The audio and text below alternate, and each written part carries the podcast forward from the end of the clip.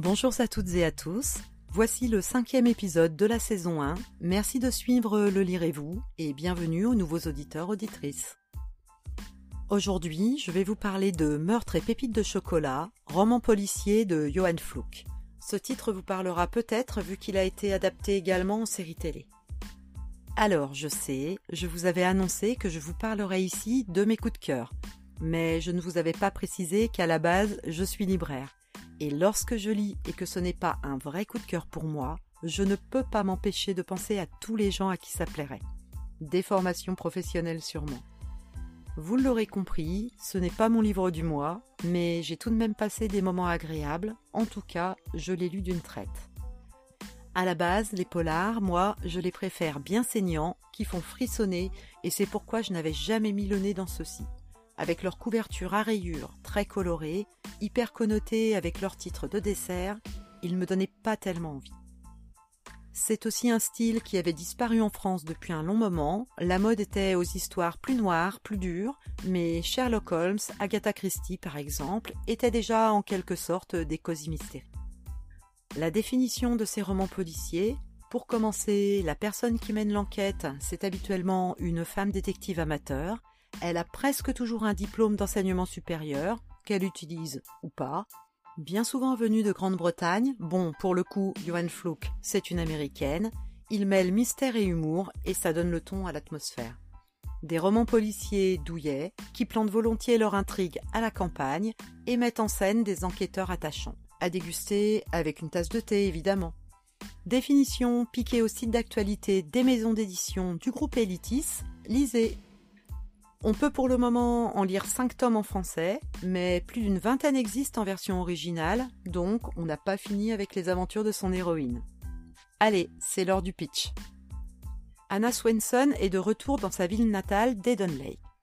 Entre sa mère, plutôt envahissante, et l'ouverture de sa boutique, le Cookie Jar, elle a fort à faire. Son quotidien devient plus passionnant encore quand son livreur, Ron Lassalle, est retrouvé assassiné juste derrière le magasin le beau-frère d'Anna, shérif adjoint du comté, fait appel à elle pour l'aider à trouver le coupable. Un nombre surprenant de suspects et de mobiles émerge alors. Très vite, Anna va réaliser qu'elle n'est pas seulement douée pour les cookies, mais qu'elle est aussi une enquêtrice hors pair. Ah oui, et je rajouterai aussi que le chat a été nommé Moshe, en référence à Moshe Dayan, un homme politique israélien qui était borgne. Du coup, ça se prononce bien Moshe. C'est Moïse en hébreu et pas Moche j'y tiens. Mis à part en avoir mis des tonnes et des tonnes sur mes tables de libraire, avoir lu qu'elle était traduite en quinze langues tout de même, les avoir vus partir comme des petits pains, je n'avais jamais lu de quatrième de couverture ni aucun avis. Du coup, j'ai été surprise lorsqu'en fin de chapitre, je tombe sur une recette de cookies. En fait, elle insère les recettes de l'histoire, et beaucoup même, quasiment toutes. Alors, ok, c'est en mesure américaine, mais bon, vive Internet pour la conversion, et perso, j'ai noté certaines recettes pour les tester, car j'avais vraiment hyper faim en les lisant, limite j'allais arrêter ma lecture pour en cuisiner une. Mais j'ai un avis partagé sur ces recettes, vu que ma lecture était agréable, mais sans plus, je n'ai pas été perturbée par ces coupures. Mais je me dis que certains lecteurs pourraient être déstabilisés dans le fil de l'histoire.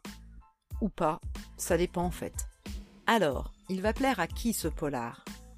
Aux femmes, à 99%, soyons clairs. Il va plaire aux lectrices qui veulent savoir ce qu'elles vont avoir. Il y a une fin heureuse et la justice est rendue, ce qui n'arrive pas toujours dans la vraie vie. Il va plaire à celles qui cherchent une échappée loin des problèmes du monde réel. Il va plaire aux romantiques. Il y a toujours une histoire d'amour et sans sexe, ou bien caché derrière la porte. Pas de violence non plus, pas de grossièreté, les personnages sont tous sympathiques. Il va plaire à celles qui veulent faire travailler leur cerveau pendant la lecture, car il y a plein de rebondissements, et on suit l'enquête avec des indices qui permettent à la lectrice de se faire sa propre opinion. Il plaira aussi à celles qui lisent de la romance et qui voudraient changer un peu de style. Je pense, entre autres, aux lectrices de feel good couplées au développement personnel. On y retrouve des codes communs. Il va plaire à celles qui cherchent de la légèreté et de l'humour, il va plaire à tout âge, car on y trouve toutes les générations représentées. D'ailleurs, beaucoup de mamies lisent ces cosy mysteries. Et si vous accrochez, pas de souci, il y a maintenant pas mal d'auteurs connus dans le genre et avec beaucoup de tomes à chaque fois. Meurtre et pépites de chocolat se trouve dans toute librairie, en grand format uniquement, en livre audio chez Audible, en e-book et en gros caractères aux éditions Gablir.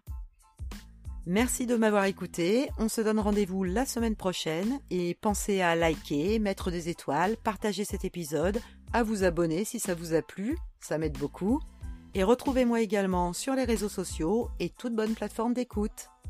À la semaine prochaine!